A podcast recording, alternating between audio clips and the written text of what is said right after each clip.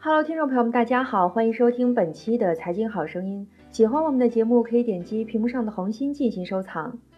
房价大跌可能性有多大？房地产成为中国当下最热门的话题，买房者与准备买房者都可以成为房地产的专家。宏观经济研究者也不得不关注房地产，以满足大家的提问需求。近日，经济学家李迅雷发文，从人口与货币两个角度来谈谈房价下跌的可能性。他认为，本轮房价上涨有两大特点：合肥、厦门、郑州等二线城市的房价上涨更多体现为人口现象，即人口往大城市集中，并且这个过程还没有结束。北京和上海这两个一线城市房价上涨，则更多体现为货币现象，即货币向一线城市集中。不过，靠人口流动及劳动力人口增加来驱动房价上涨这个因素，到二零一零年之后开始消减了。二零一零年开始的房价上涨，主要体现为货币现象。此外，居民收入被低估、购房加杠杆等，也是导致房价持续上涨的重要因素。从全国房地产市场的整体来看，并不存在严重的泡沫，因为居民的房贷余额占住宅总市价比重约为百分之二十左右。房地产开发投资增速的拐点是在二零一零年，一直回落至二零一五年的百分之一，二零一六年或成为房地产销售额的最高点。由于北上深的居民储蓄增速基本归零，意味着短期流动性拐点已经出现。因此，北京、深圳、上海等超大城市的房价近期应该略有回落。研究资产价格的涨跌和变化趋势是很难的事情，房地产价格预测也是如此。城镇化已经到了后期，大城市化方兴未艾。在今年这一轮房价上涨当中，二线城市房价上涨与中国加速大城市化进程有关。中国大城市化率的提升有很大的空间，但城镇化进程已经进入了后期，因为现在留在农村的农民数量很少。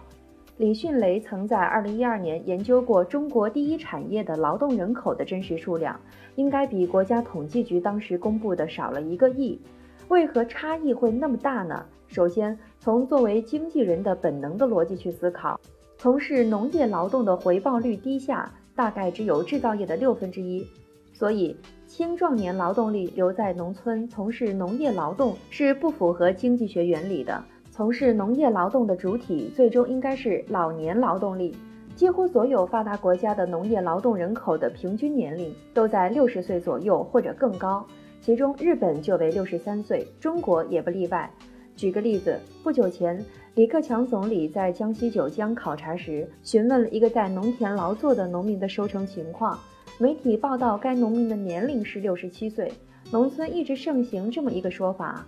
三个种田农民的年龄总和超过两百岁，说明如今农村可转移农业劳动人口已经不多了。既然农村的青壮年劳动力已经不多了，那么中国可以转移的农业劳动人口数量也不多了。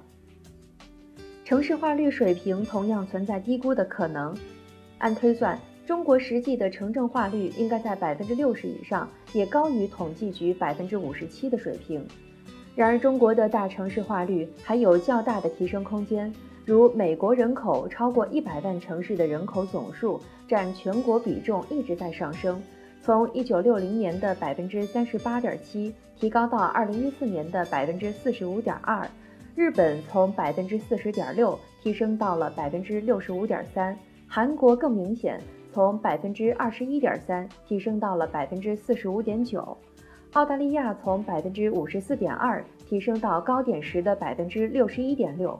加拿大更是从百分之三十点一提升到了百分之四十五点五，中国的这一比例从一九六零年时的百分之七点九提升到了二零一四年的百分之二十三点二，和上述国家相比还有很大的提升空间。从这一轮楼市上涨的过程当中，合肥、厦门、郑州的房价上涨更多体现为大城市化，南京则有补涨的成分。贵阳作为西部地区的省会城市，尽管人口净流入，但周边地区居民的收入水平偏低，房价难涨。从过去十五年省会城市人口流入量可以看出，厦门位居第一，房价涨幅也最高。虽然安徽省的人口流入量在下降，但是合肥人口在过去十五年中增长了将近百分之七十。江苏省的人口也在增加，南京的人口则比江苏增长得更快。统计局的数据也反映了中国人口集聚的现象，如房价涨幅较大的城市，基本上都位于经济发达地区。据国家统计局九月公布的数据，与去年同期相比，七十个大中城市新建住宅涨幅超过百分之五的为少数，只有二十九个城市。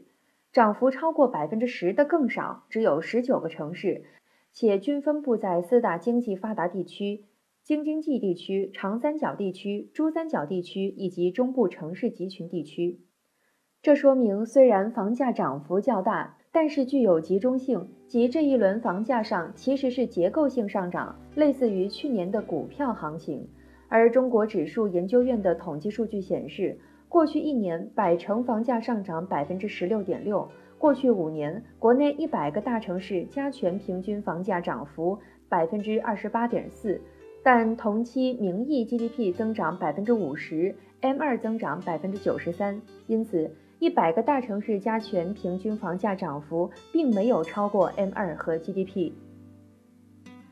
这说明房价上涨是少数现象，并不是普遍现象。并且主要和人口与货币往大城市集聚有关，且这个过程还没有结束。当前，严格控制超大城市人口的流入已经成为国策，如上海提出到二零四零年要把人口控制在两千五百万，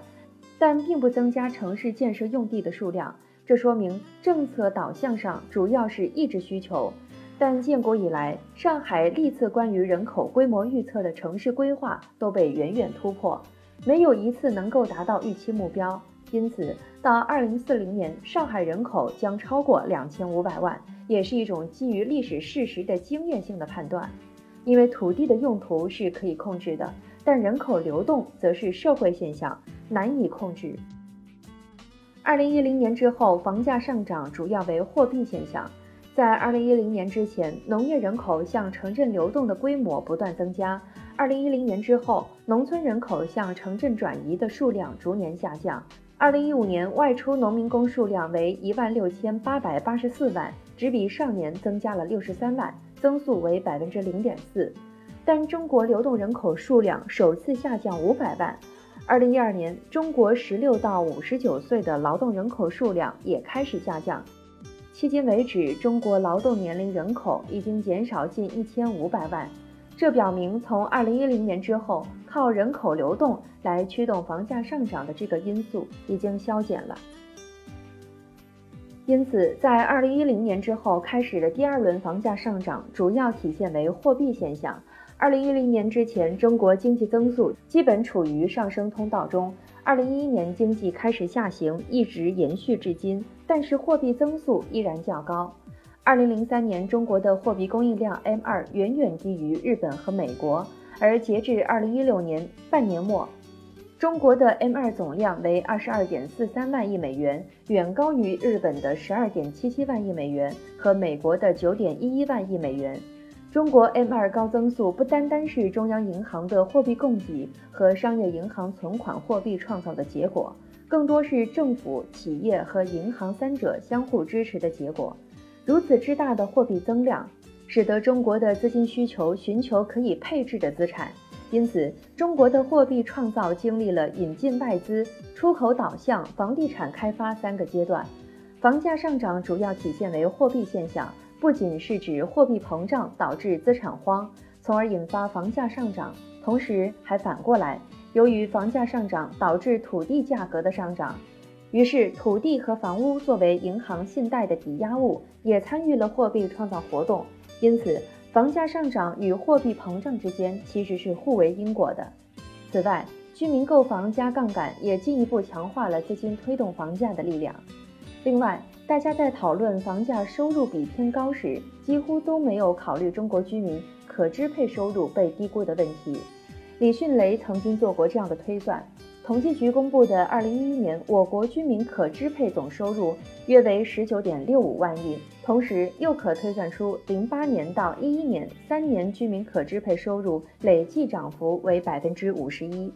则二零一一年的实际居民可支配总收入可能达到二十七点五四万亿，即被低估了七点八九万亿。被低估的主要是高收入群体，因为可支配收入数据的获得是通过抽样调查获得，而高收入群体不大可能如实报告他们的实际收入，因为他们的灰色收入较多。最典型的案例是浙江，浙江是中国富豪产生最多的地方，可谓藏富于民。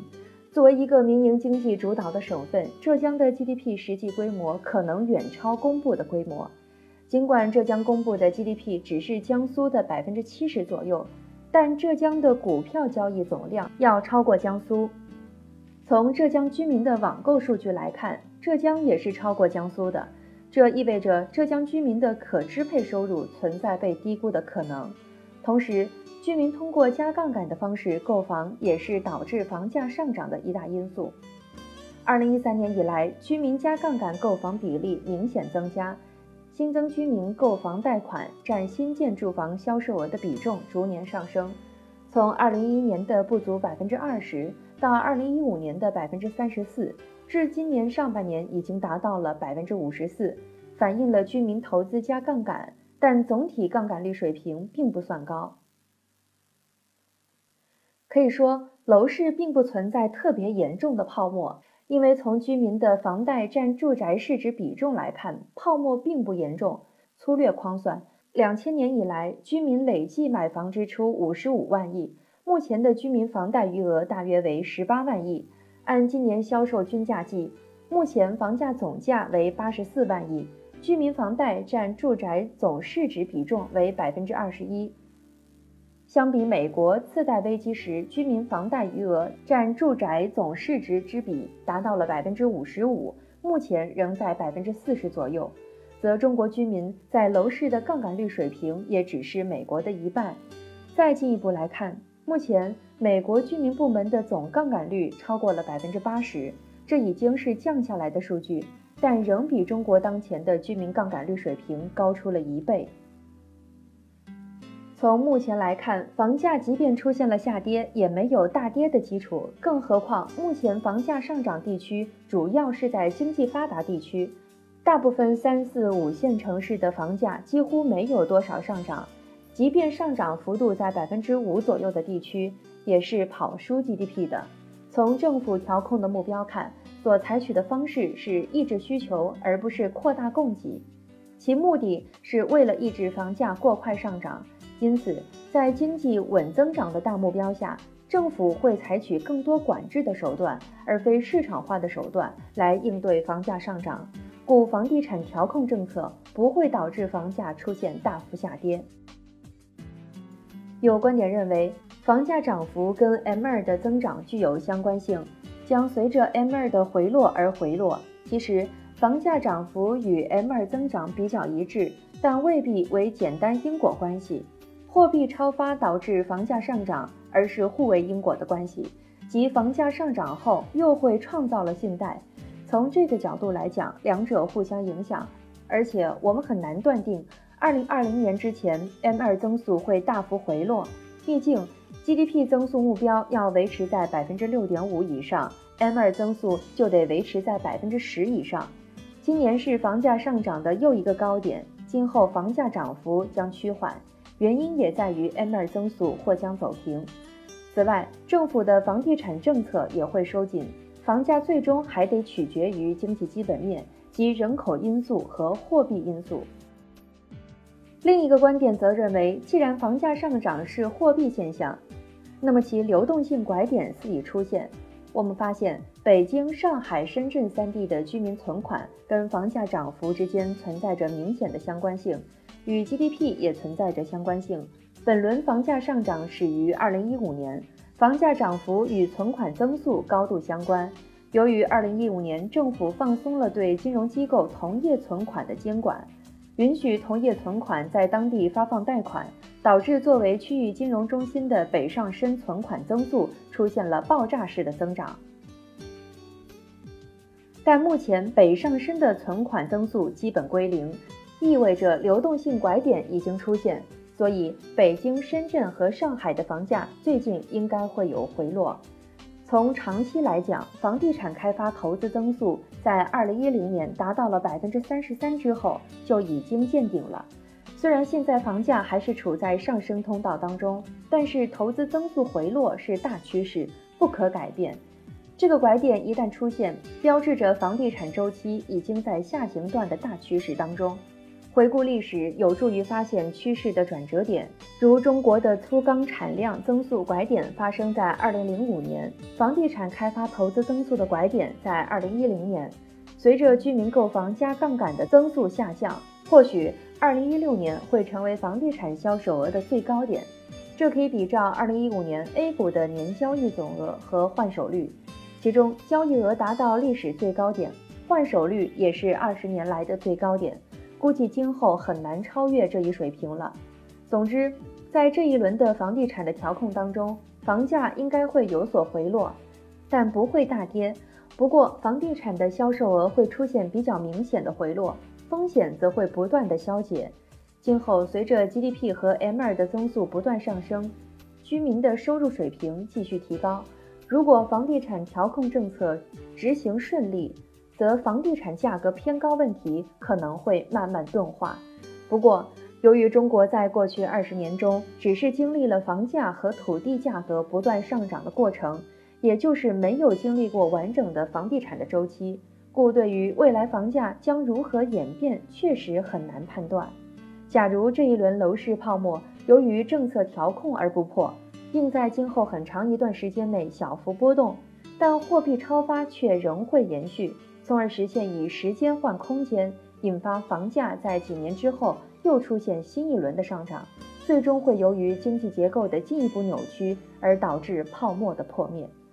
好，以上就是本期节目的全部内容，感谢您的收听，我们下期节目再会。